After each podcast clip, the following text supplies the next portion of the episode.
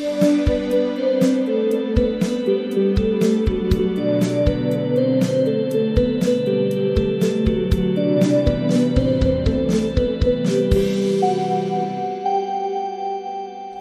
back to Pops and Pop Culture, a Riverdale rewatch podcast. I'm Maya. And I'm Luke, and we're here to talk about all things pop culture and dissect the wildest show on TV.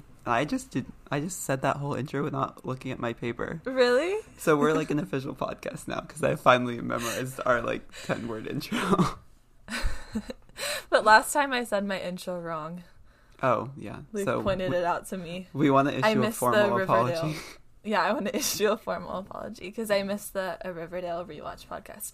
I actually feel like I remember thinking when I did it that it didn't sound right. I think it was my first time not reading it. Yeah. Well, I was listening to the episode back and I noticed it was I was like, "Oh, this sounds weird." And then I realized, but I didn't realize when we were recording. So maybe it was Every time before we do it, we all we're always like, "Oh my god, like do we remember it? Do we need to look at it?" Well, I was copy and paste it into this document But- that I have in front of me. But we both did it from memorization this time, I think, right? Yeah. Well, I like realized So- halfway through. But enough about our intro. we have an episode of Riverdale to talk about. Um, it is episode four, season one. What is the title? The last picture show.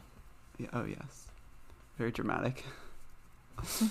um, so I guess we should just quickly talk about the boring things again. Yeah. Um, so this episode got an 85% on Rotten Tomatoes, um, with 13 reviews.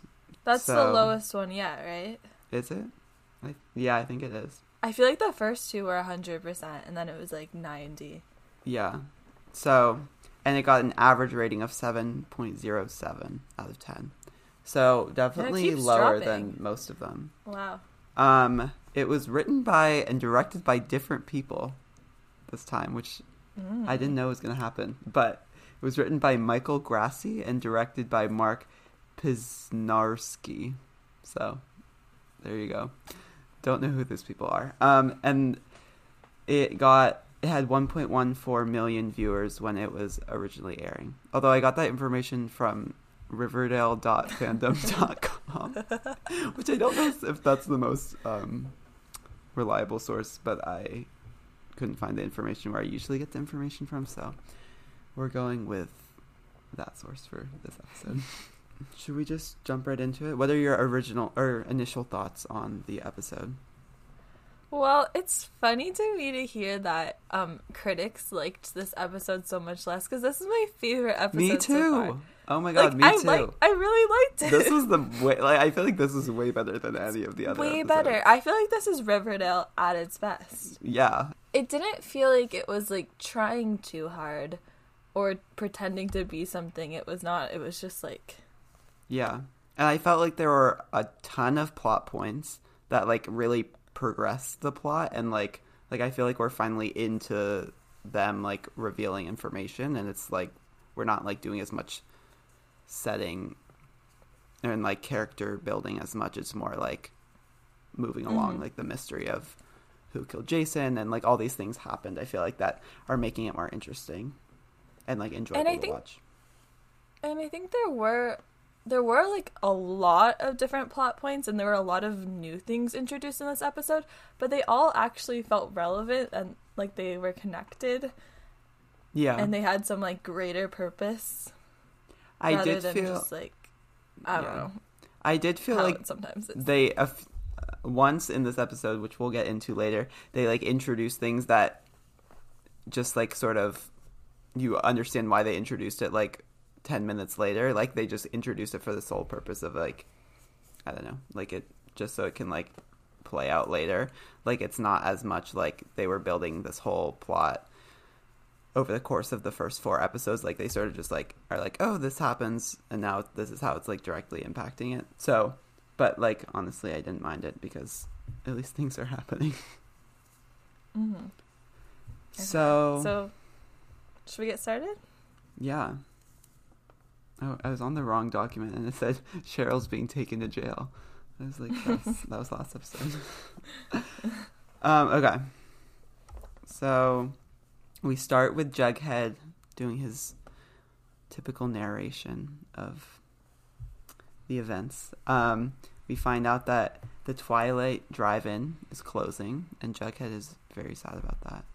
Mm-hmm. Um, And he also talks about just sort of the general environment in Riverdale because of Jason's murder. Neighbors are suspecting neighbors. He compared it to Salem during the Mhm. witch trials. Yeah.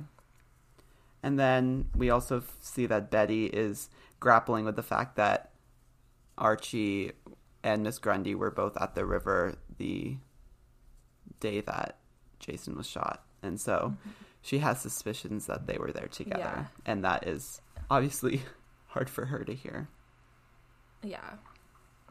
Um, Um, but then Fred and Archie go to Miss Grundy's concert, and during it, Fred is like, "Wow, she's incredible," and it's so uh, awkward It's so have to watch Archie sit there and be like, "Yeah." Um, Yeah. But afterwards, they go up and they talk to her, and I mean, I really love all of the like awkward Fred and Miss Mhm. Grundy moments. Yeah. It's like really, it's fun to watch her squirm because I feel like she really deserves it. Yeah. um, but then Fred invites her out to dinner, yeah. Which, and she sort of tries to refuse, but she So I guess they like went to her like recital or something. I don't know. I like that seems a little weird to me that they like went to yeah. her recital. I guess like idea she's was it to go? I like I can't imagine it was Archie's idea. So I guess Fred, which like then it's like why is Fred like kind of obsessed with her? Like I get that she's well, like Fred, I feel like Fred totally likes but- her too. Yeah, but I also think maybe Fred's like kind of like she's like complimented her his son in front of him and like he's very proud of Archie and so the fact that she's like sees so much potential in Archie supposedly um makes him like feel like attracted to her. Not in like necessarily a romantic way, but maybe a romantic way. um, Um, yeah. but then Uh, Betty, mhm. Jughead, Kevin. Veronica, and Kevin Yeah. are all at the diner. I feel like that's a really good. I love group. that group. I love that They don't need Archie. I feel yeah, like Kevin Archie can brings Archie. them down. Archie can just hang out with Miss Grundy and his dad. Yeah, that's that's better for him. Um, but Jughead Um, is annoyed about losing the drive-in, and well, they have a Mhm. whole discussion about that. Veronica wonders if a drive-in is really relevant anymore, um, and Kevin says it's just there because people buy crack, and Jughead is like, no, it's also for the cinephiles and the people who are into cars. I'm like, uh, I think it's like that's you, and then there's everyone else. But Mhm. But we find out that it's an anonymous buyer who is the who reason why the drive-in. the land is being Yeah. like taken, and the whole thing is being deconstructed. Um, and they have like a whole discussion about what the last movie should be, um, because they're gonna have like one final showing at the drive-in. And Betty, during this whole time, is very distracted, presumably thinking about Archie and Miss Grundy, which clearly is having a big toll on her. Um, And all this time, Cheryl's there with her Yes. friends, her like puppy dogs. Her, like, I don't think that was the right word. her minions. yeah, I think that's what I was trying to get at. Yeah. Um, Um, and- who don't seem to have names. yeah, unnamed Um. characters. who and they're all talking about Veronica, and Cheryl seems so bewildered that people actually like Veronica after the expose was published. Which, like, she had a part in that, but she didn't write the expose, so I'm like confused why she's getting credit for that. But But they're also like, why did we let um Cher what's her name? Veronica into the River Vixens when her mom is a waitress at Pops. which, like, uh, okay, Like, um, yeah. And then Hermione like walks over to the table, and Cheryl kind of confronts her and insults her.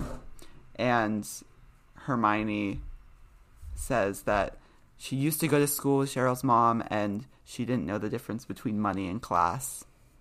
Um, and that kind of Either. shuts Cheryl up. Yeah, either. So there's clearly and some tensions. Veronica walks over, but um, Yeah. Hermione can can handle Cheryl on her own.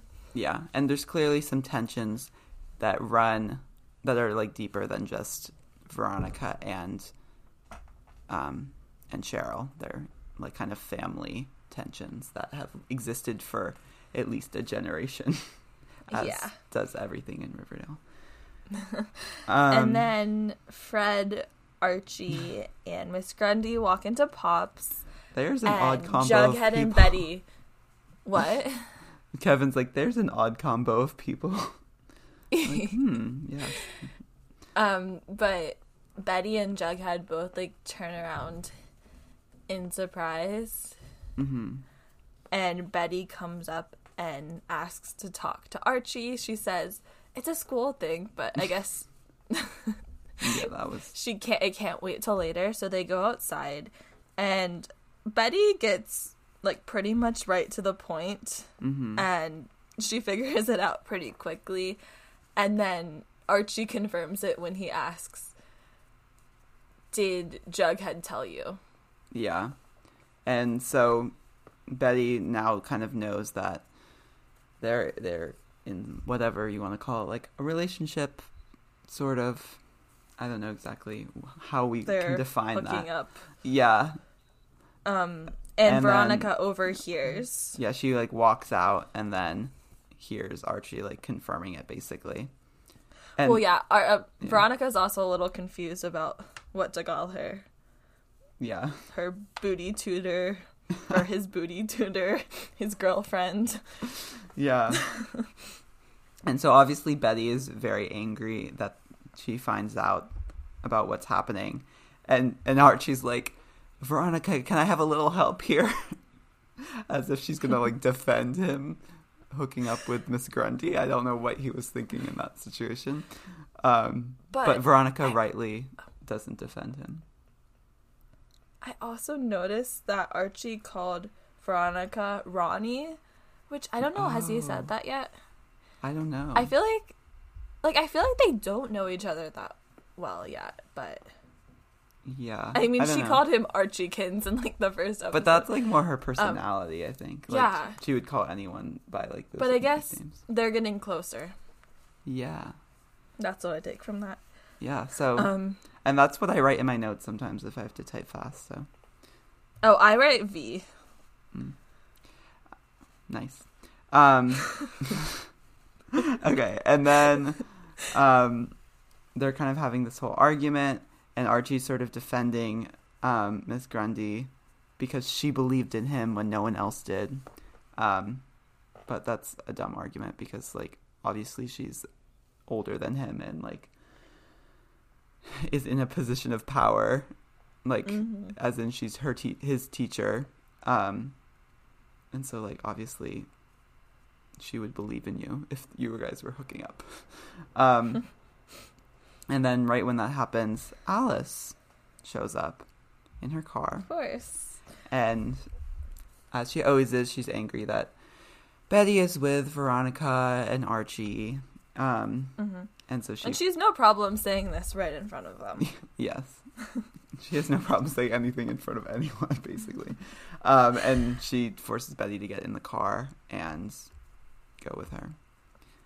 and then we see Which I mean, maybe it's a good call because Archie is like hooking up with his teacher. the one time where yeah. um, But- Alice is a little bit right about shady things going on with Archie and Veronica. Yeah, Veronica hasn't done anything though. yeah, But anyways, Betty goes home and she starts googling Geraldine Grundy. Mm-hmm. Oh, and we find out that she journals or she has like a diary. She's like Did writing in her diary. I don't think. Do we know that before this episode? I don't know.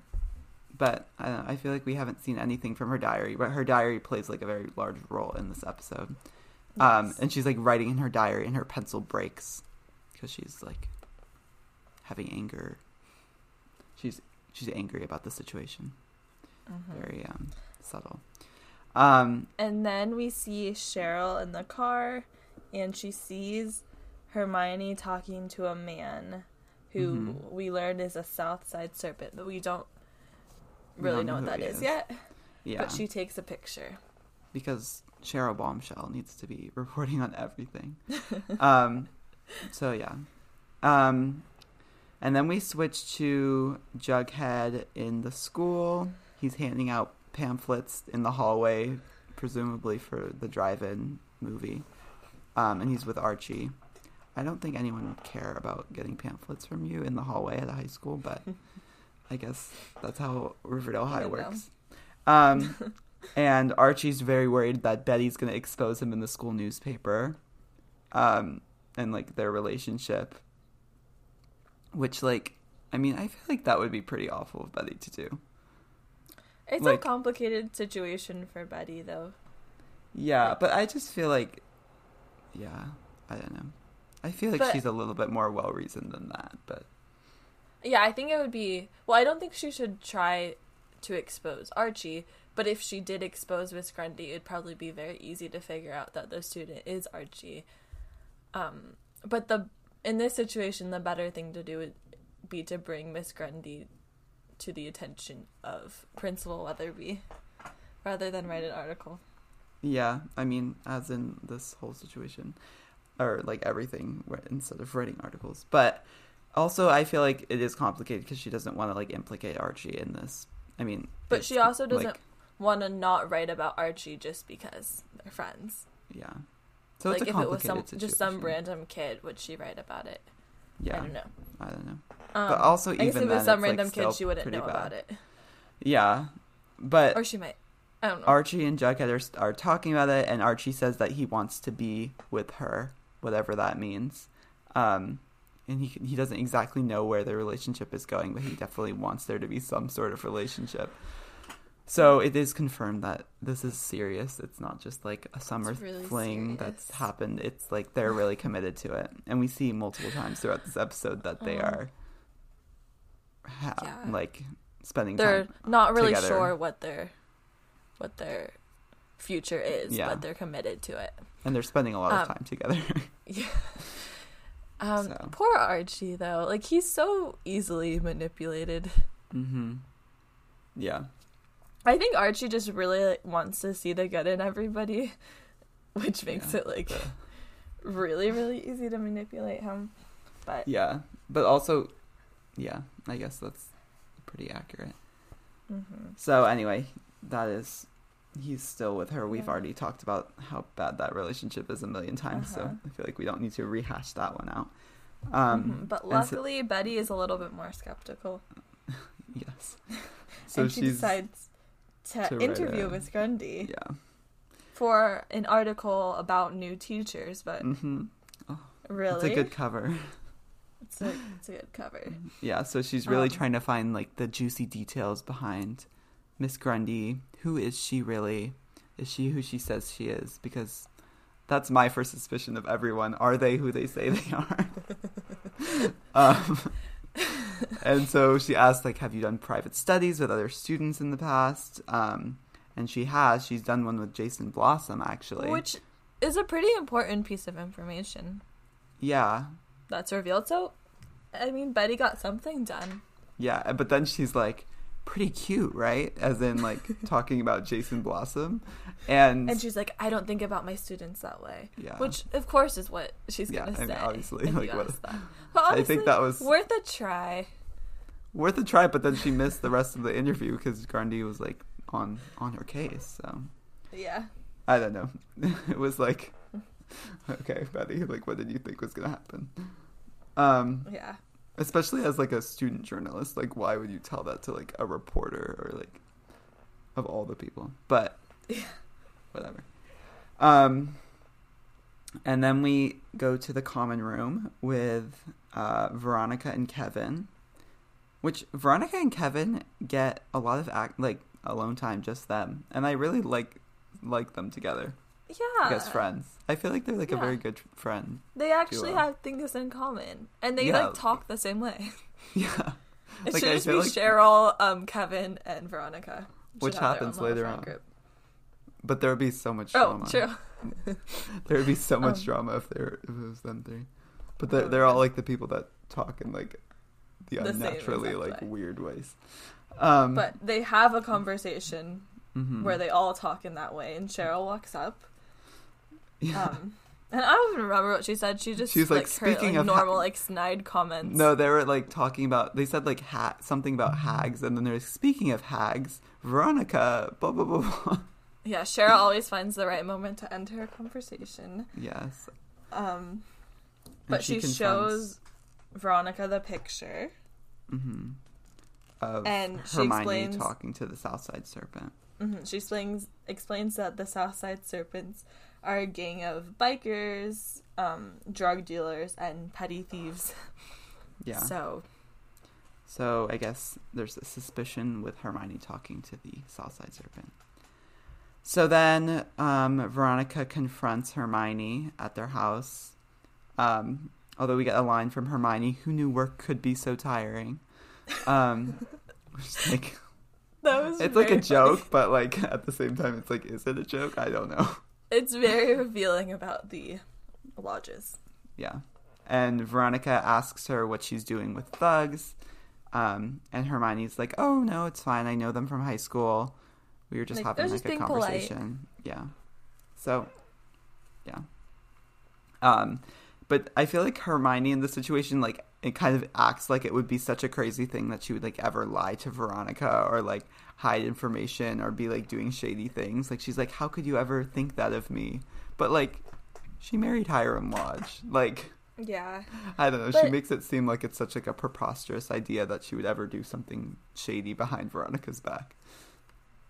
As of now, it does seem like Veronica is choosing to believe that her parents are, at least for the most part, innocent. And like good people. Yeah. And we see that sort of come crumbling down a little bit in this episode, Yeah, but for sure. there'll be more. Oh yes, Season two literally every other season. and three and four.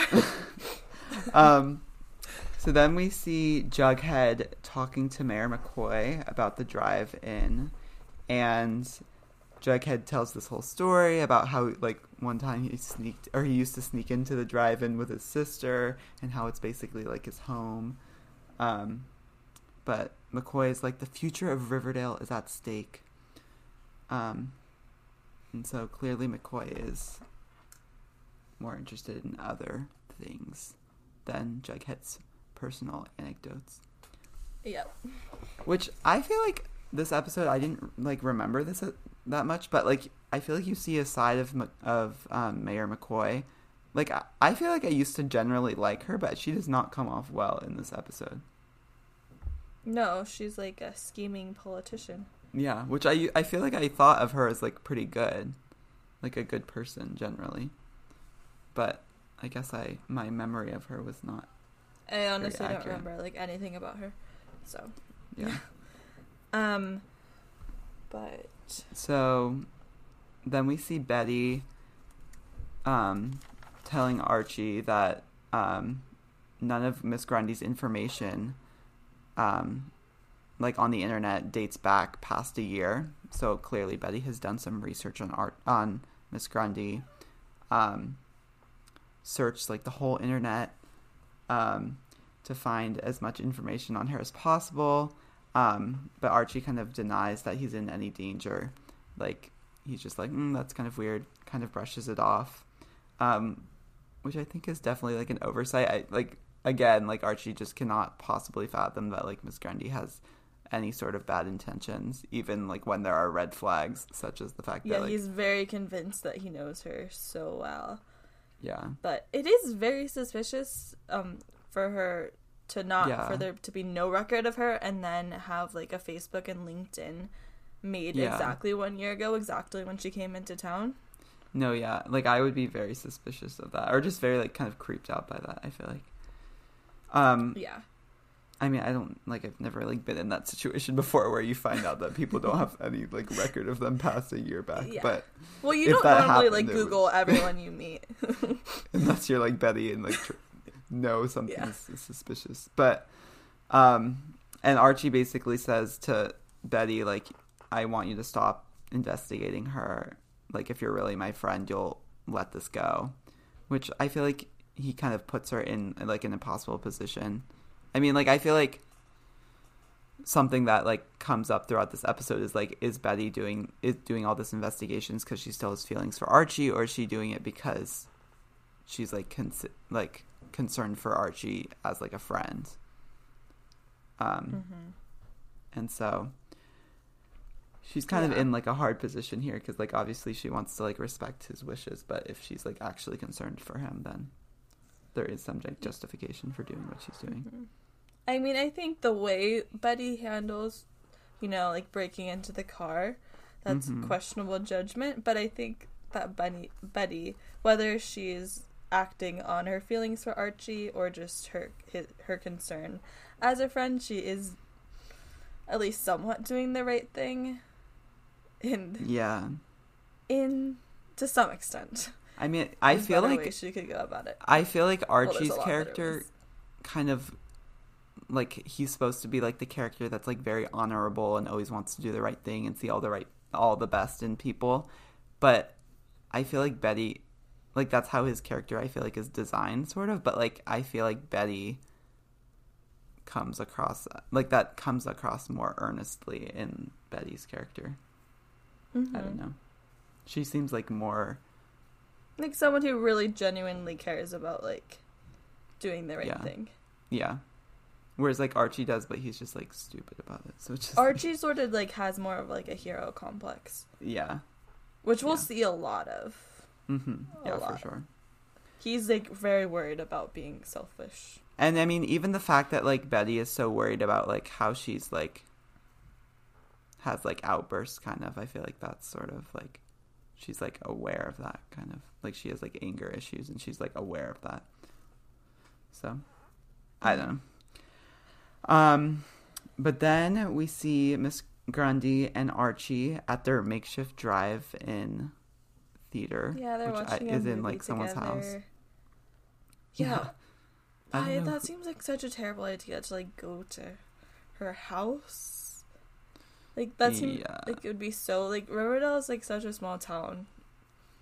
Yeah, it's like everyone's already in everyone's business in Riverdale. Like, everyone like knows everyone. It seems like so, and Yeah. everyone's already like hyper suspicious of everybody. So like right sneaking around at night. and doing things that like would be like so easy to find. Yeah, I don't know. Yeah, Seems especially when there is some sort of connection to the Yeah. Jason Blossom murder. like the fact that there's a murder investigation and both of them have already been somewhat implicated in it means that like the police are already suspicious of you Mhm. to an extent, which means they would probably be watching you more closely Yeah, than like they would and- usually just be watching you. And both of them do have already had some sort of relationship with Jason. Yeah. So, yeah, it's just bad judgment all around. Um, but Archie kind of confronts her about this and or kind of confronts her about the fact that like he doesn't know anything about her. Um, and he says he's like he wants to know more stuff about her. Um, and so she sort of gives him her background about how she was like not she didn't make the cut to be like a professional musician um and like that was very hard for her i guess So. Mhm. And he just like eats this right up. i know yeah he But then he he asks, "Where does this end, Geraldine?" and it was so weird to hear him use her first name. yeah Like so weird. hmm yeah i was not a fan of that um and there She like, says that she doesn't know. yeah and then So. she's like but we have right now like it's fine Yeah. um and it's just like not the be- not the best sign. Not super promising. it's like I feel like they're both smart enough to realize that like this is bad and wrong and it's never going to end well like no matter how it ends it's Well, not going to end well. Miss Grundy knows that. but it seems like they should both be smart enough to realize that like I, I just like why it does why can't they just put two and two together that like however it ends it's going to end badly I mean, Like- I'm totally convinced that Miss Grundy knows exactly what she's doing. no i think she does too but like she has to realize that it's going to end badly for her even if she knows exactly you know like she it's going to I think she's trying to like tell him what he wants to hear to some extent to like keep him happy and to continue the relationship in some form, but she Yeah. doesn't want to make any promises to him that she can't keep. well i So feel like there are no promises vague. you can really keep though Yeah. like like what they're going to get married or something like that's not realistic Well, she doesn't want the to define their future. relationship in any way, so she can get out of it if she needs yeah i to. guess that makes sense yeah But she doesn't want to end it either. yeah So she's just like, oh, let's just enjoy the present. And archie's like yes of course that's ex- that's all i've ever wanted That's a great idea.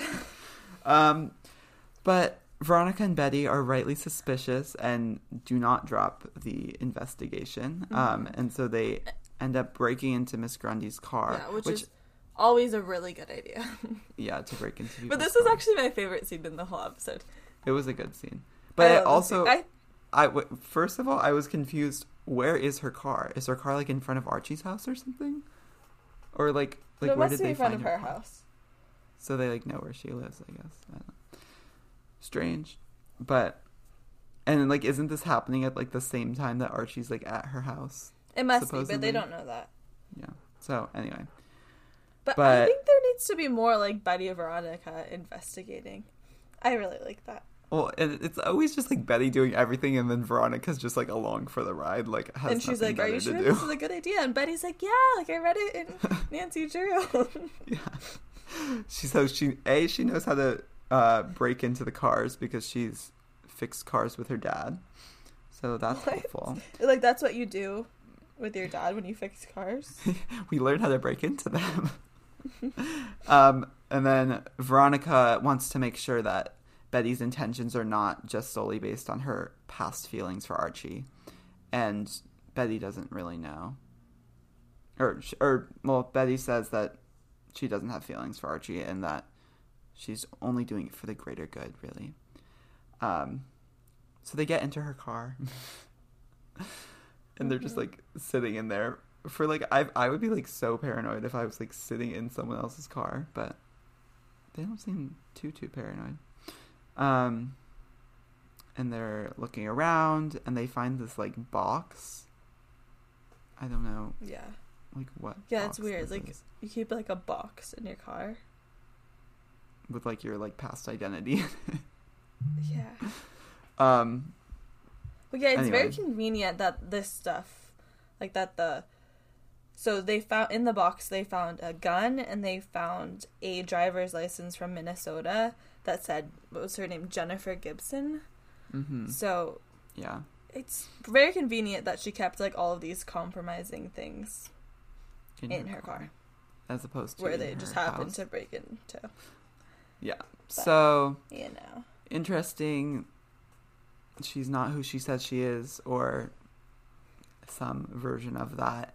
Um, and obviously, Betty is like, this is like the evidence that she needs to confront Archie. Um, so they go to Archie's house, and Archie, they confront him. They say we were just in Grundy's car, which like, I can understand why Archie would be like a little bit taken aback by that one. Um, Veronica says she's a sketch queen. and um yeah. They I mean they bring forward this information that there's some sort of aspect of her past that they do not fully understand. And And- Betty suggests that Miss Grundy could somehow be involved in Jason's murder, which Mhm. Archie does not take well. He walks away. But I feel like that's a very good. And like in this Yeah, like climate climate of Riverdale where there's like a murder murderer theoretically on the loose and there's like I mean and there's like a lot of suspicion she was at the river at the time. Like a lot of evidence points to her being involved in some way. So Well, she wasn't in the river at the time that the death happened, though. but she was in the river. Like, I mean, she was like on at the crime scene when it, like, the original When it- portion of the crime happened. Yeah. Of. I don't know. I mean, we don't really know what happened, but like, she was like there at a relevant time, I guess. So, it makes sense that they would suspect her. Um, but they don't go. Mm-hmm. yeah, I mean, I don't think which is it's necessarily a good idea for everyone to be like suspecting people and blaming in potentially innocent people but i think that's information that betty could like quietly bring to sheriff keller except like the fact that she broke into someone's car to get that information. I do see why she might Oh. want to do that. true But like, I feel like there should be part. some sort of like debate in her head. Hmm, maybe I should tell the police. Oh, well, actually, I probably shouldn't because I broke into someone's car to get the information. Like, the fact that that's But not even can't- like a thought that crosses her mind hmm is interesting. But yeah i don't know what the best i guess the best thing to do would just have not been to break into the car but Yeah. to too late for that now. I don't know. I, but I'm glad that they made it, broke into the car because that was good TV. it was a good scene, so it was worth it. yeah. Um, but then we go to Jughead and Fred talking Yeah. about the Twilight because we know that Andrew Construction is the is the company that's contracted to tear down the drive-in. the Holy House so of Cinema, Jug is as trying to, like-. What? He calls it the Holy House of Cinema. The Holy House of Cinema. Yeah. Um, and Jughead says, You already put one Jones out of work. So, because Jughead works at the drive in. So he Yeah. has this, like, personal connection to it, but it's also his place of employment. And Um, possibly residence too.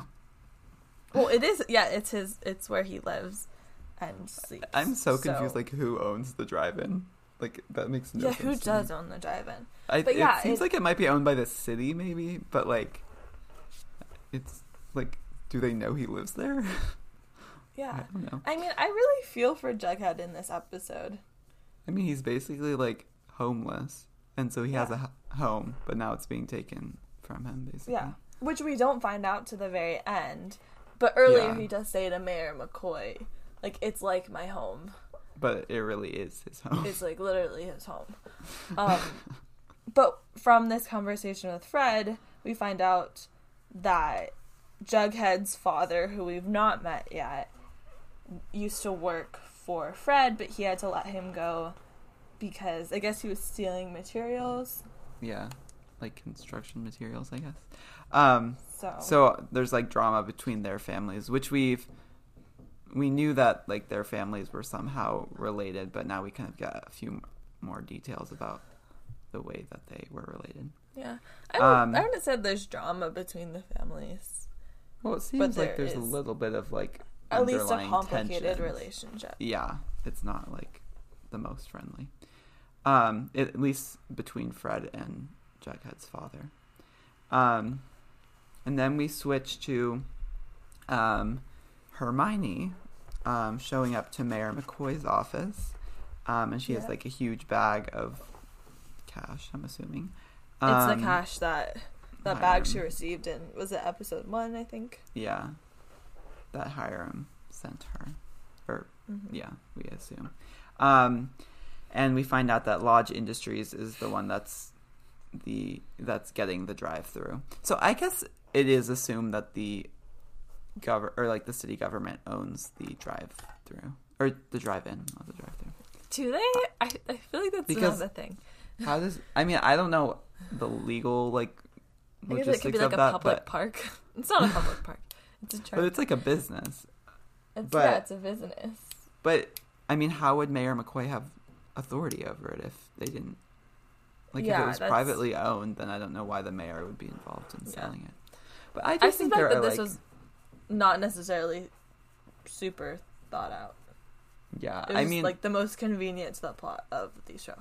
I mean, there are there. Are, it- maybe it's like owned by like the city park system or something, and like that's But she. so has, is is this making money for the city?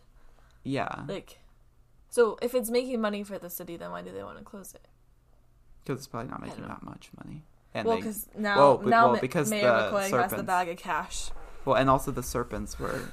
We find out later that the serpents were like hired to Yeah, like yeah. drive down the profitability of it. So I guess Riverdale's reputation has already been a little damaged from the murder, so they definitely don't want to make it seem like it's a dangerous place.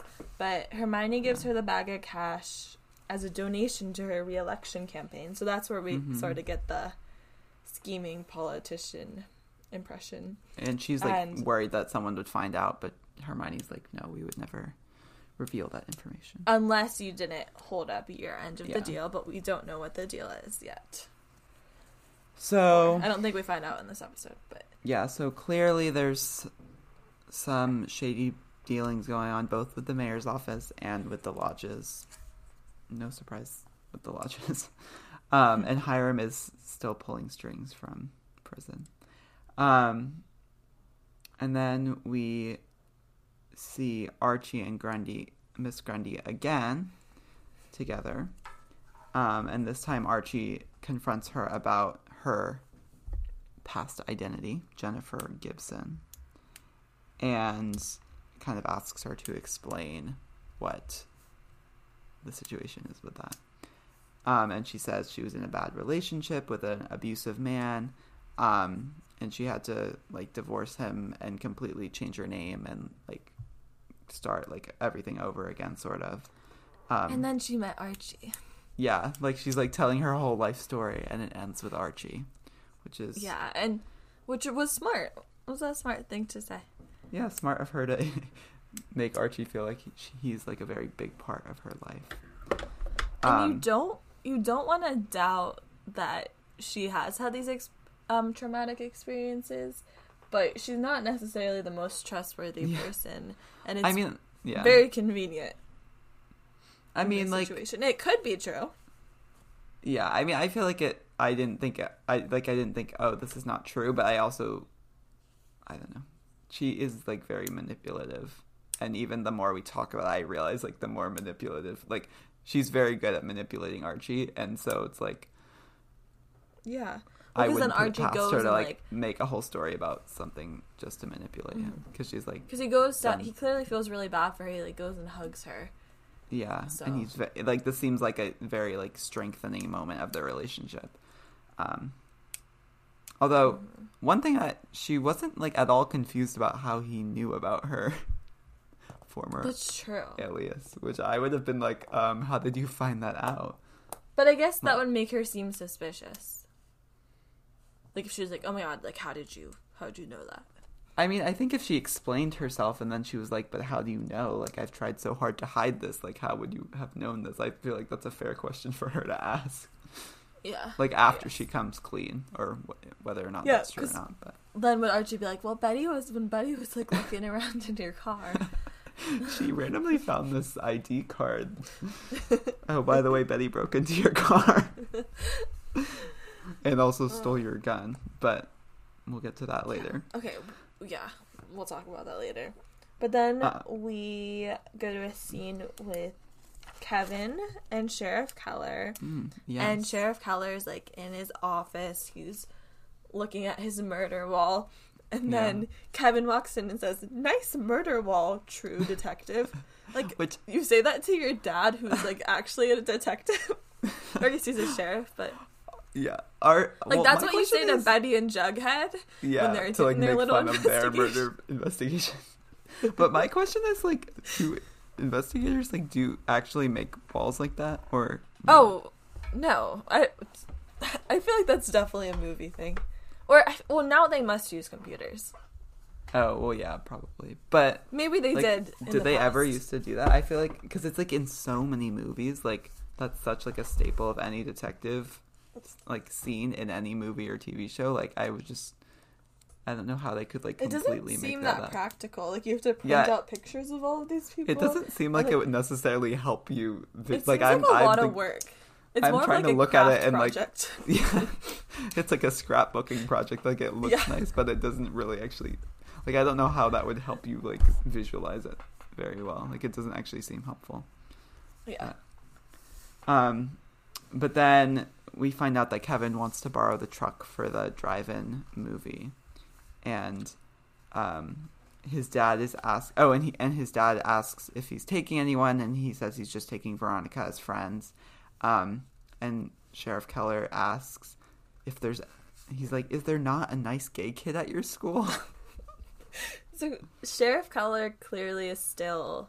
I think he found out very recently that his son was gay, and clearly he does not really know how That to works. handle that and how to navigate that. He's still grappling with that. I he guess. assumes that if there's one other nice gay kid, that him and Kevin will be perfect for each other. Yeah, but then Kevin responds by saying, "Yes, there's me." Yeah. Which I thought that was a good response to like a kind of um, yeah. badly thought out question from his dad. Uh-huh. But Um, his Sheriff Keller tells him to not go to the woods. Um. Um, So I no guess the cruising woods is a place where people hook up. well, he's Um, hooked up in the woods, so that's He's hooked like, up in the Like woods before. Kevin is so like taken aback, like no, I would never do that. Like how could you? And- But like he has literally done it like Yeah. a few weeks ago. So it's like Sheriff Keller like is coming from at least some sort of place of reason when he says to not do that. So But we get a little bit more about this later. But Yeah. then the Coopers go and talk to Fred. So they knock on the door, and Hal starts like it off trying to be like nice and polite. yeah, But then Alice interjects and says that she doesn't want the kids to spend any time together. and Fred is just like Um, What? what? He's like, my son's a good kid, and Alice, I, I, I don't know what she says. She's just, She's like, I've been seeing him sneak out. Like, I know what he Oh. does at night. He slinks Yeah. around. and, Fred, is like, are you so you've been spying on spying on us? us? Which, appropriate answer. Um, yeah, that was funny. But basically, Alice and um, Hal, or wait, Hal, um, are like, whatever, we can't do anything about this. I Like, it doesn't even seem like Hal actually cares that much. Like, Oh no, it really just seems like he just came because Alice just told him to. Like he has no personality or like say in anything.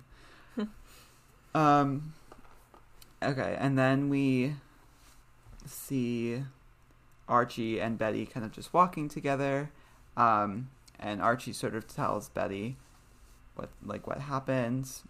Um and Betty again is like advising against their relationship. And Mhm. she's saying she's a little suspicious of it.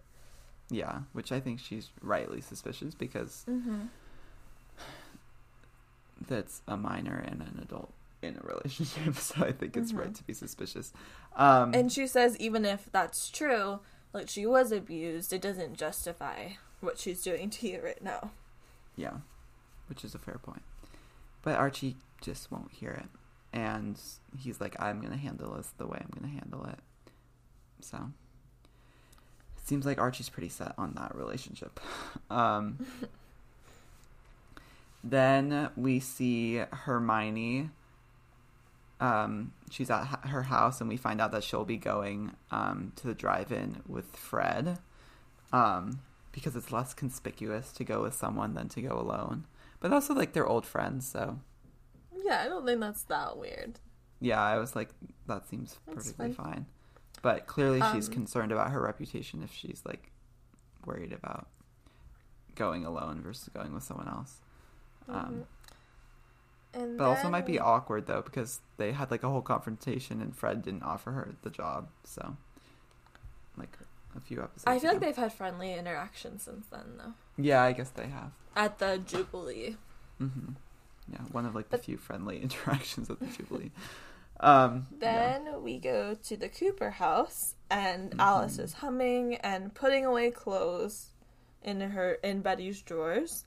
Yeah. Um, and then she finds a gun in Betty's drawer. So if her Uh-huh. if she knows that her mom puts her clothes away for her, why would she hide a gun in her? Well, first of all, why'd she take the gun? I didn't realize she took the gun. Did you? Yeah, I didn't. Well, I didn't realize until this moment that she took the gun. Why? Why did I she don't take what gun? What purpose? I mean, maybe she was like trying to protect Archie. from Miss Grundy, but Miss Grundy doesn't have a gun anymore, so it's like she can't even like. She can't shoot him. Yeah, But It doesn't make any sense why she would take the gun. Like Oh, Miss Grundy could probably murder legally weapon. has. So why should she touch it? Oh my, yeah, that's so true. Yeah, that that was really stupid of Well, her. I don't know how they would find out that it's the murder weapon, but like it Well, they could be the murder like- weapon. They could like match like the bullet in like his head to like the bullet in that or in the gun or something, But the bullet's not still not in the gun, or it's not in the gun anymore. or like the bullet that that gun shoots. You know, like it might But, only shoot a certain type of bullet, and then you could like match that to like the But there's probably a lot of guns that shoot, like every kind. yeah, but like it's like one it. more piece of evidence towards like it wouldn't be like it wouldn't be for sure that she's like the killer, but like It could help them least- form the case against her. yeah, yeah. But So- also, she maybe she got rid of the murder weapon. That probably would have been the smart thing to do, if she did, if she was the one who could. yeah. I'm not saying that. Um, Um, yeah. So bad idea by Betty to even like touch that gun, and also and like take a gun. That's you- so dangerous. Like, does she know how to use a gun? Probably not. Like she's probably never like used a gun in her entire life. Yeah. So So I mean, Alice is of course crazy, but I mean, obviously, well, yeah. If you find like a gun in your house, that's like makes sense. So, um, so then she confronts. well, she reads the diary. She then she finds her diary. Oh, yeah, yeah, and yeah, she reads yeah. her diary. But th- that's like her first step is like straight to the diary. Like she has, she does not like take a single breath. Well, she like, probably wants an excuse to read it. Yeah, she's probably been like thinking about. I mean, she probably already diary, reads like- it. Yeah, yeah let's She def- if she keeps it in her drawer and she puts away clothes in Betty's drawer, she definitely reads her diary. Yeah, for sure. So, yeah, the fact that she doesn't know more is actually surprising. But um, she reads the diary and I guess probably finds out that um, Miss Grundy and Archie have been having some sort of relationship.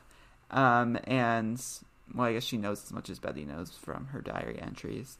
And then Betty comes home and she confronts her about that and they both get in the car and are off to somewhere. Mm-hmm. So then we get to the drive-in. So it's the very last night of the drive-in before it shuts down. Um, and Kevin and Veronica are sitting together watching the movie in the back of a truck, and Mm-hmm. Cheryl pulls up. And she's like, "Move over, outcasts!" and she goes and she sits with them. It's so weird. Like what? It doesn't like no one, no like normal person would ever like just walk up to two people that like they like kind of know and be like, make room for me. Like I'm gonna sit with you and like we have like we're like fighting, but we're gonna still be sitting together. For Yeah. So weird. So but weird. that's Cheryl. But then it's Cheryl, yeah. And then we see Fred and Hermione. They're in Fred's car, and they're like Mm-hmm. kind of flirting, but honestly, it's kind of lame. I I feel like it's fine. They're just like kind of reminiscing about like their senior year fling. and, yeah, like, I don't they're know. just It's- like it didn't strike me as like that. Like it was just like whatever. Like they used to be friends, and they're just like old friends. No, it didn't seem super romantic to me. Um, I mean, it was like pretty like light flirting, but I don't yeah. know. Um, But then Hermione gets like a call, right? And then she is then she's like, "Oh, I want to go get more popcorn." And she, And she insists, insists that she's the one because she has to powder her nose, which like that's like such like a drive-in movie who powders their nose for like a like that's not like, yeah, whatever. Like, and like she's gonna go to like the porta potty and powder her like is there even a mirror in the porta potty? Um, whatever. I don't know. I don't know if drive-in theaters have actual bathrooms, but They might. I mean, there's like a whole building that are, that Jughead's in, so they might have. I guess yeah. Where does Jughead go to the bathroom? Where does Yeah. Jughead powder his? his nose? um, but then Alice, right when she leaves, Alice like slams on Fred's door. This like scared me a little bit. Happened very suddenly. Um, Oh, and she's Alice like, so "Fred, Fred, it's the kids." Like blah blah blah. Well, blah, she says, blah. "I'm sorry to interrupt your adultery." Yeah, which like That's that's a What? great line. Um, but you have to come with me, and she says like it's the kids. Yeah. So she actually gets him to go with her. Um, and then we go back to Kevin with Veronica and I guess Cheryl's still sitting there.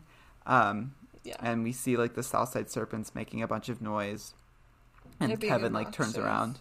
Yeah, and Kevin turns around and like shushes them, and we see But Joaquin he like makes eye contact with one of them. with Joaquin, With Um, Joaquin. and which oh I forgot about Joaquin, um, and then we, and then Veronica they don't really like respond very well, and then Veronica like stands up in the truck and is like, like yells at them basically, and she gets like and like a bunch of people like cheer. She's like, "Do you know what happens when a Louis Vuitton heel steps on a snake?" it's all because she hates when people interrupt her cinematic experience. Yeah, because that's really important. Um, Yeah. And she does like a little curtsy, takes some cheers from the audience. Um, and then she notices that Hermione is sneaking off to see a Southside Serpent, the same one that she was talking to in the photo that Cheryl took. Yeah. Um, and so Kevin, it, so Kevin is at like the concession stand, um, and he keeps ordering things. I didn't understand this. Like, why did he keep adding things? Well, he was seeing like he was seeing a moose make out with his girlfriend. Oh, that was Moose. I couldn't tell who that was. I'm pretty Okay. sure it was moose. So he was like, "Okay, I guess I'm just need more food. I guess I don't have anyone to impress anyway, so I'm just gonna." Get Well, and more it seemed like food." he kept uh, uh, like ordering more food so he could have like an excuse to look at Moose, kind of like buy him more Oh. time or something. I don't know. It was like I didn't oh, think about weird. it like that. Maybe. But maybe, Um, yeah, I don't know. It was weird. Um, but then we see that Veronica is like kind of spying on Hermione as she talks to the Southside Serpent. Um, oh, but we forgot about Joaquin. Joaquin is at this point. Oh yeah, yeah, yeah. Oh wow, yeah. This is So like, such a Joaquin walks up to Kevin after he bought his food, and he says like, "Not so tough without your beard, huh?" Mhm. So, I guess, um, Kevin. What I take from this is that Kevin goes into the woods. I guess with a disguise. I don't and- know. I honestly don't know. Maybe he's hooked up with Joaquin before, or at least just seen him in the woods. But no, no. I don't think it's a, beard. disguise. I don't think. I think a beard is like a is a word like Oh it's like a phrase. it's not like a disguise. no, uh, really? Yeah. Am I wrong? I think he was referring to Veronica in that situation. what? I'm like, here, let me look it up. But yeah, I don't think it's a disguise. Uh, did I interpret that that totally? oh, I was like sh- so sure I knew what was going on, but I guess I don't. no. Um, but but yeah. So, this they've never like- seen each other before. He means just when he's not with Veronica to like talk about her Louis Vuitton heels. Yeah. So I think he's referring to Veronica as his beard because a beard is, according to the second most popular dic- um, dictionary definition on Urban Dictionary, um, any opposite sex escort taken to an event in the eff- effort to give a homosexual person the appearance of being out on a date with a person of the opposite sex. Oh, oh, I didn't know that. Which I mean, I don't know if he's really trying to make it look like he's like on a date with Veronica, but like that could be how it's interpreted. oh my god. So that's what that is. Um, Oh, wow. but that that will develop later, um, and we see that um, uh, Fred or um, Hermione and uh, the Southside Serpent that she's been talking to are having some sort of um, kind of a deal. Like they're sort of talking about some sort of deal. She hands him, I think, like a bunch of money. I think Mm-hmm. um, and says like, as long as Hiram's in jail, you'll be dealing with me, meaning that she's like carrying out Hi- like a deal that Hiram sort of set up. Um, and Veronica is watching this whole time, so she clearly finds out that something is going on that she wasn't originally aware of. Yeah. Um. So then we see Archie and Miss Grundy. Archie is bringing her a present. Um, Yeah. It's a thank you gift for everything he, she's done for him, Yeah, and so it turns out to be a new bow, and I guess a very expensive one. And, And he said he sold he- one of his guitars to get it For- for. Which like, Sure. why would Miss Miss Grundy wouldn't like that you sold a guitar? Yeah, Because like that means you're like, I mean, I guess I he mean, I don't really think Miss guitars. Grundy cares that much, but Yeah, yeah, I don't know. but Um, he starts saying he doesn't want it to end, but like he thinks it's the right thing, and she Yeah. more or less agrees with him. So she's like, "Oh, this is a goodbye gift," and he's like. "Well, it's more of like a see you around the halls gift." yeah, And then so they sad the relationship is over. Um, And then they like sort of almost lean into kiss, but at And that then moment, Alice, Alice Betty, Cooper and and Fred, Fred. walk in. and like the door like slams open, um, and Alice basically So proud of herself. yeah, she's like, "See, we caught them," um, and she has Betty's diary as like proof for what they. Yeah, and Betty's like in the back crying, which Like, this is a I'm tough so situation for Betty. To I feel in. so bad for Betty because, like, I mean, like, she obviously is looking out for Archie. Whether or not that's motivated by romantic feelings is up for debate. But like, obviously, she doesn't want any of this to happen to Archie, and like, she never wanted her mom to like get tangled up in this whole mess. So she's just like put Yeah. in such like a bad position. And she really Mhm. didn't. I well, she broke into someone's car, but like she didn't like do that much wrong in comparison to all the other people involved. so, um, and then we Go. quickly see Joaquin and Kevin kissing Mm-hmm. at the drive-in. Um, and Kevin gives Joaquin his number. And we find out his name is Joaquin here. They didn't know each other's Oh, names yeah. at this point. Yeah. Um, and we also see that Joaquin is a little bit worried that Sheriff Keller is Kevin's dad because um, because He's he's, a a Southside serpent. So they probably they don't have the best relationship with like the police Mm-hmm. force. And he shows. well, Um, then he shows him his tattoo, and he says, "Is this a problem?" Yeah. Oh, I just realized. So the Southside Serpents have like snake tattoos on their forearms, which know, are basically so like dark marks. It's very similar to Harry Potter. Yeah. But also, Because this is the first time we Serpents aren't Death Eaters. they're not. They're not. but like right right now they kind of seem like right now they're kind of being portrayed as Death Eaters. I feel Yeah. like later on we'll get a much more nuanced perspective of the serpents, or even later in this like episode we'll, we will. Um, Uh, but but yeah, it's very just- funny that Riverdale has a gang. Yeah. Or mean, multiple gangs. Riverdale has like, multiple gangs, so The goo or what is it? Like the Goonies or yeah, like, like most small towns. Like, yeah, like, Not one, but two seemingly gangs. Upper middle class small Yeah. towns. makes a lot of sense. Um, but then, so that's sort of very brief. But then we kind of go back to Archie, um, and he's defending Miss Grundy in front of Alice and Fred and Betty, and Fred jumps in and he's like angry at Miss Grundy, um, but Betty ultimately jumps in and is like trying to protect Archie kind of and gets mad at Alice for like sort of airing all their dirty laundry in this way. And Fred also is mad at Alice because she kind of he kind of realizes that he, he just sort of she just sort of like has it out to get Archie or she's out to get Archie and is not maybe the most well intentioned in this situation. Mm-mm. Um, and Archie just is trying to defend Miss Grundy this whole time. Which is not well of course he is, but Yeah. doesn't not the best look for him. Um, and Alice is like, it's not about hurting anyone; it's about doing what's right, which is like so not Exposing the child predator. yeah, which is like so not what her intentions are. Like maybe that is what's happening, but like that's completely not what her intentions are at all. Yeah.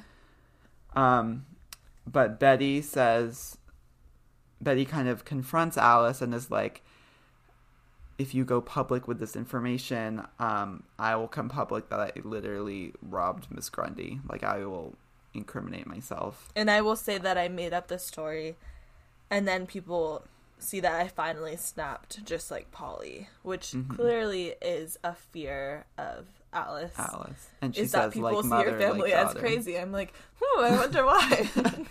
yeah, it's like honestly, you are the reason why everyone sees you as crazy. Like you could just not be Because you crazy. are crazy. yeah, like people see your family as a crazy family because of the crazy things that you do. Um, and yeah, and Betty's like like mother, like daughter. So clearly, Alice is worried that uh, um, Betty's actions and who she's involved with is going to rub off on her. Which I mean, Um, she's been worried about everything that Betty's been doing, so like that's not a surprise. Yes.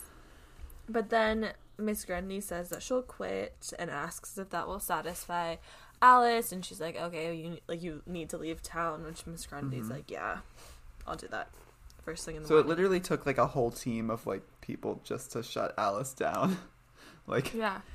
Everyone is somehow like involved in this. So Miss Um, Grundy is not being held responsible, but this thing, I guess, will be put to an end. So Yeah. I mean it seems like it'll sort of all just go away. yeah, and Archie, poor Archie, is so sad. He gets like one last look at her. Although it's stupid to be sad. Like this is like definitely the best. I mean, but whatever. it's he's good, sad. but Um, I mean, but it of course he's sad. it does seem like suspicious and like maybe not the best idea to like leave town though. You know, because like True, she's probably like, She so is glad somewhat- to get out of there.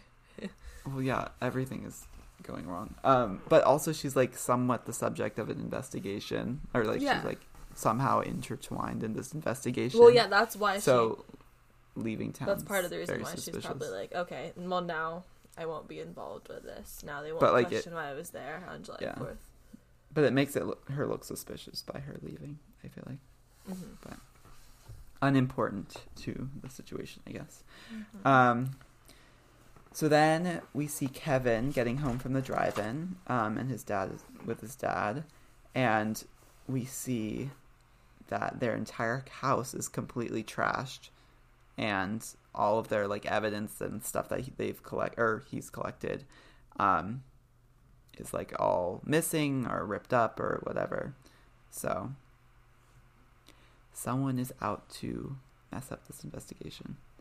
Um, it didn't seem like it was like very well. Like I don't I don't know why they're doing this in his house. Like don't they have like a police station or something? Yeah, that seems like a like the kind of thing that you shouldn't do in your house when you have like a son there. And if you have like an office to like keep that separate. I Well, yeah, know. I don't think if you're a sheriff, you should be operating out of your house. Yeah. So questionable morals. Um, but then we see Hermione get home and Veronica confronts her about kind of what she was doing at the drive-in and she explains that she was handling unfinished business. Um, and Veronica sort of demands more information out of her. Um, so we find out that Hiram hired the Southside Serpents to decrease the price of the land because he's buying the land. Um, and he's doing all of this from jail, I guess. Yeah. Um, yeah, which So, I mean, I think this is a really good scene actually. Um, but Veronica then says like, that's wrong that they were paying the serpents to decrease Mhm. the value of the drive-in. And Yeah. Hermione defends him. He said she's like, "Well, he's a businessman." And then at this moment, Veronica has sort of a realization, like, maybe he's not the person that yeah, she said she stood by in the first episode. Like, Because Yeah. Veron or Hermione brings up all of these luxuries that um, Veronica has had throughout her life because of her family's wealth, and she's like, "Well, you've enjoyed this, right?" And Veronica kind of has a realization, like maybe, like, I like May- I've had all these maybe. luxuries all my life, but maybe not the most like legal. maybe it was not like, Yeah. the most. Um, yeah, like where did this money come from? yeah, like the designer, like clothes and the apartment and like in New York City and like like maybe it all came from shady Mm-hmm. places. So this is something that Veronica starts to grapple with in this episode, but And I feel like she can. It's gonna become to a big- with it. storyline for I mean, honestly, for like ever, really. forever. Like I feel Um, like it's constantly something she's battling, sort of. yeah. Um, And and, so then- then we see Archie. He's Oh, sad in his car He's because his relationship o- is over. Which, thank God, his relationship is over. Oh. Um, and his dad comes to like comfort him. He's like, And this is actually kind of sweet. yeah, And it's like, you're not. I think Fred handled this right. Like he's not getting Mhm. mad at Archie. He understands the situation. and I think he's like sympathizes with Archie, and like maybe recognizes that Miss Grundy was a little bit manipulative, or And that whether he realizes Archie that or not. his lesson. I feel like he didn't, but Yeah, I honestly feel like he didn't. Um, but, but I think yeah. Fred handles it well. Um, and they hug and he cries into his shoulder. Mm-hmm. And it was nice. And then we see Alice crying um, at the Cooper house. Um, and she's like, Polly kept so many secrets from me. Like, I want there to be no secrets between me and you, Betty. Um, and Betty is like, What's my name? I'm not Polly. And Archie isn't Jason. And you need to stop controlling my life, basically. Well, using that, you need to stop trying to use them as an excuse to control my life, which yeah. is very well articulated. And it's Yeah. exactly what. And I thought the scene was really good. I liked that scene. Like, I thought it Well, was yeah, very, good like, for uh, Betty for standing up for herself, and, and it felt for- like a very true like um like parent like mother daughter sort of relationship but like well articulated i don't know Mhm. And i was glad that betty was standing up for herself. Yeah. and making good points. Um and then we get oh we get like a sweet scene where betty is like looking at archie through the window. And she texts him and she's like i'm so sorry. And he's like it's okay. Like you were doing it. You were like looking out for me. Yeah, um that's nice. and then we see betty writing in her diary. Um which maybe she'll be a little bit smarter about where she puts her diary in the future um and then we get like this scene which i don't know if it's like a fla- or like a flash forward or like what in exactly It was just the next to- morning, I think. no i'm talking about like the miss grundy like little like snippet Well, I think it was her leaving. oh okay I think it's her yeah. leaving, but as so, at this point, um, like Betty's doing the voiceover, and she says, "Love makes you do crazy things," and then we see Miss Grundy. Um, well, by what Betty said, she was referring to like breaking into the car and like obsessing over Miss Grundy. Um, but then we see Miss Grundy leaving and she like checks out some teenage boys over her She has her- heart shaped she has her sunglasses. heart eye yeah And as she does that, Betty says, and maybe I was right about something. So clearly it's implying that she was right, that Miss Grundy mm, was is- more manipulative than maybe she came off to archie Yeah, so that Miss Grundy is more dangerous than maybe at least Archie thought. and it, she was Um, maybe right to be suspicious of her yeah. So a little yeah she was checking out other because that's how their relationship started with the heart the exact sunglasses same way yeah and the drink. So yeah, yeah, so i'm maybe glad that's how that she seduces Yeah. all of the teenage boys. i mean they tie a nice like bow on miss grundy's story It kind of comes full circle and now we don't have to think about her anymore um yeah, at least for a while. Um, so then this is like the last scene is Jughead is still sad is sad about the drive-in closing. Um, he's like packing up his stuff, which I guess he's like moving out of his house basically. um, he spray paints on the wall of the drive-in. Jughead Jones was here. Um, and then we see him talk to the same Southside Serpent that has been. who remains in all nameless of the other this scenes. episode? Is he nameless? We don't know him Okay. yet. I won't reveal his name. um, and they have like a little discussion, and um, the serpent is like, "Where are you gonna live?" And he's like, "I don't know. I'll figure it out. I always have." and we find out Dad. He says, "I'll figure it out, Dad." I always have. Yes, we find out that the Southside Serpent is Jughead's dad, which I remember when I first watched that, I was very shocked by that. So I probably was too. Um, the shock factor for me this time around wasn't that much because I was expecting it, but Yeah. I will say I was very shocked and like, oh my god, the first time I watched it. Yeah. So, So, and that's it. So, what are your thoughts after um, hashing it all out? it was it was a good episode, I think. Yeah, I thought it was really good. And, there's so many plot points. Like there's so many things going on. uh and I think we get yeah. exposed to some new things that are important. We sort of get to see, I guess, some of the more like socioeconomic dynamics of Riverdale. hmm Um, Yeah. with like the way the South Side Serpents come, you know, they come from the South Side, the wrong side of the tracks, and how they interact with the town. And how they're like how Jughead is by- sort of between this. I guess he's sort of between these two worlds in a sense, but Mhm. he also um is homeless and living by himself, and clearly has some sort of very complicated relationship with his dad. Yeah. So Yeah. And I think I this like- episode like revealed a lot of of information. It was very like fast paced. A lot of like dramatic things happened. And Cheryl was not in it very much.